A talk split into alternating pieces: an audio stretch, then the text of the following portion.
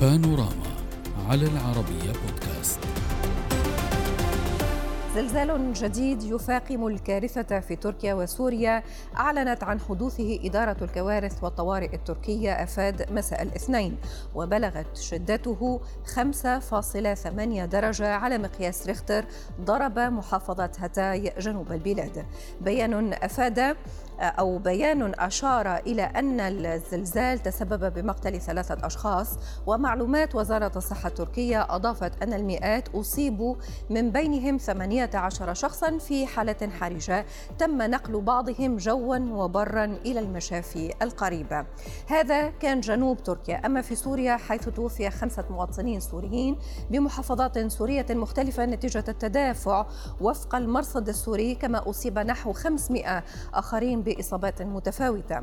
وعقب الزلزال تم تسجيل 90 هزة ارتدادية بلغت أقواها 5 درجات فاصل 8 على مقياس ريختر حيث أفادت وكالة أنباء آه، أن زلزالا بقوة 6.3 درجات ضرب لبنان وسوريا وفلسطين في ذات الوقت. كما أفاد المركز الأوروبي المتوسطي لرصد الزلازل بأن زلزالا بقوة 4.6 درجات بقياس ريختر ضرب إيطاليا فجر اليوم.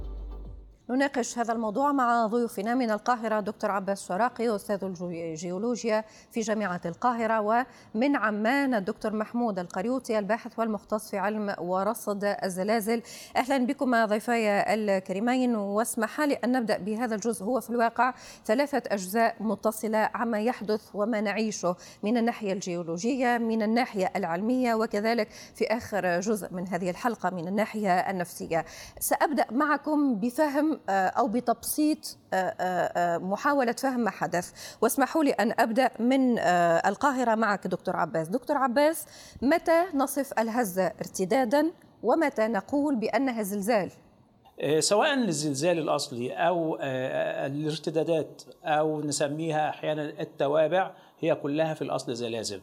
وأحيانا التوابع بتكون غالبا أقل شدة ولكن أحيانا يكون لها تأثير لأن الزلزال الأول وهو الأكبر أحيانا يؤثر في بعض المباني بشروخ وتصدعات يكمل عليها التوابع حتى وإن كانت بشدة أقل. فإذا إحنا دائما متعودين أن يكون هناك زلزال كبير ثم يتبعه ربما أيام أو شهور واحيانا سنوات كما هو الحال ولكن لماذا أطرح هذا السؤال دكتور عباس قبل الانتقال إلى ضيفي من عمان بالأمس آه، آه، ما شاهدناه آه، وما تابعنا تفاصيله وصف بالزلزال وقيل بأنه هذا زلزال ثاني بعيد كل البعد عن الهزات الارتدادية التي تبعت الزلزال الأول. هو في الغالب أن الارتدادات تكون يعني قريبة من مركز الزلزال الأول أو الأكبر. عندما يكون في في بيئة مختلفة أو على مسافة كبيرة فبيكون زلزال آخر. ما حدث أمس هو مكان مختلف عن مكان 6 فبراير بيبعد حوالي 100 كيلو عنه وهذا المكان الجديد ده قريب من السواحل وبالتالي لكن على نفس الفالق الكبير وهو فالق شرق الأناضول وهذا فالق كبير طوله أكثر من 300 كيلو متر لكن يعتبر زلزال الأمس زلزال جديد على نفس الفالق الممتد لاكثر من 300 كيلو متر. آه، دكتور محمود آه، ما الذي حدث بالتحديد؟ لماذا هذا الزلزال آه، يقول خبراء ونحن تابعنا بعض القراءات من بعض الخبراء يقولون بانه لن يكون مع الأسف الزلزال الأخير. هناك تداعيات وهناك مرحلة ستفتح على زلازل متتالية. هل هذا صحيح؟ هل هذا دقيق؟ حقيقة ما حدث يعني هو نشاط زلزالي على الصدوع التي تكون على حدود الصفائح في المنطقة الصفيحة العربية والصفيحة الأناضولية والصفيحة الإفريقية. فهذه النشاطات تكون حقيقة لجهودات مختلفة على حدود هذه الصفائح. طبعا مناطق مناطق شديدة الزلزالية فحدث ما حدث. عاصفة قوية نتيجة تحرير طاقة كبيرة جدا. وأيضا ما حدث في البارحة نشاط آخر كبير حدث. طبعا امتداد لصالح الصدع الأول كما ذكر ضيفك من القاهرة لكن منطقة أخرى. حقيقة يعني هذه المناطق شديدة الزلزالية.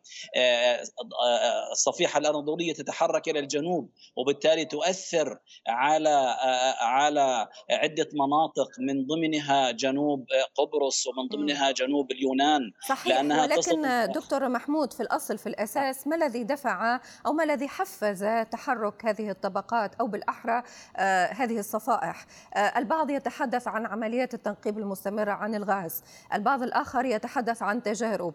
هل ما نسمعه من كلام مؤكد وقادر أن يحفز تحرك هذه الصفائح أو هناك آه تحرك يأتي مع الزمن ربما؟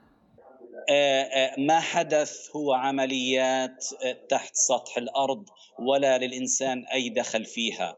هي عبارة عن تحركات نتيجة ضغوطات هائلة.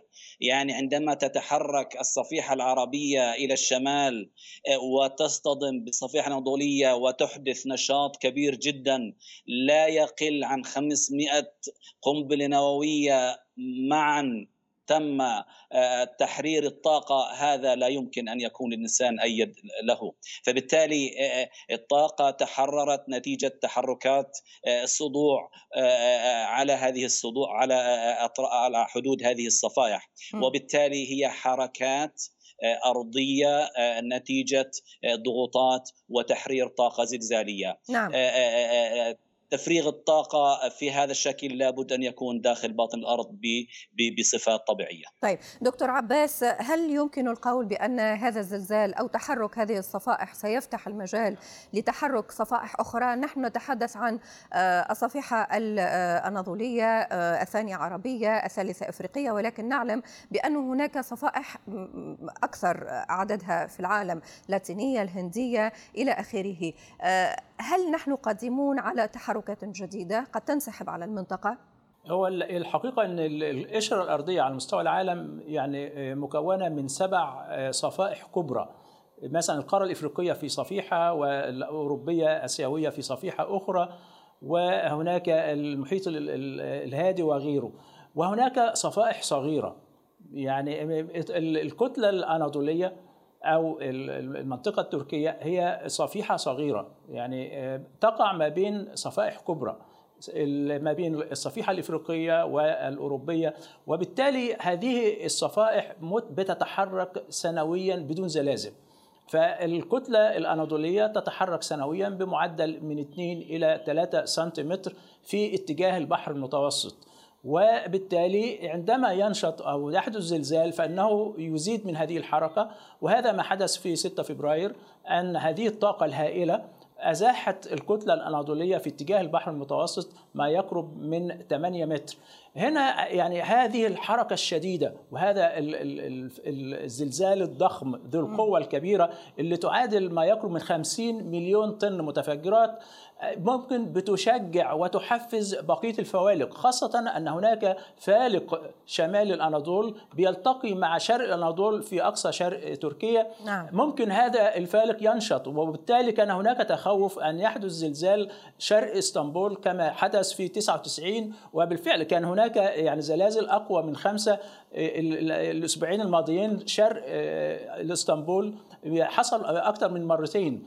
وبالتالي هنا المنطقة بتنشط بسبب هذه القوة الكبيرة وممكن زلزال الأمس هو من نتيجة القوة الكبيرة اللي حد... صحيح. اللي, حد... اللي صحيح. حصلت في وهنا 6 لأن البعض. كذلك يتساءل عن المنطقة وإلى أي مدى هي معنية كذلك بهذه التحركات دكتور محمود هذه المنطقة نتحدث على منطقة الخليج آه نتحدث عن المشرق آه بتحرك هذه الصفائح آه هل هناك آه لن أقول آه يعني تنبؤ بشيء ما ولكن علميا هل نحن معنيون بهذه التحركات؟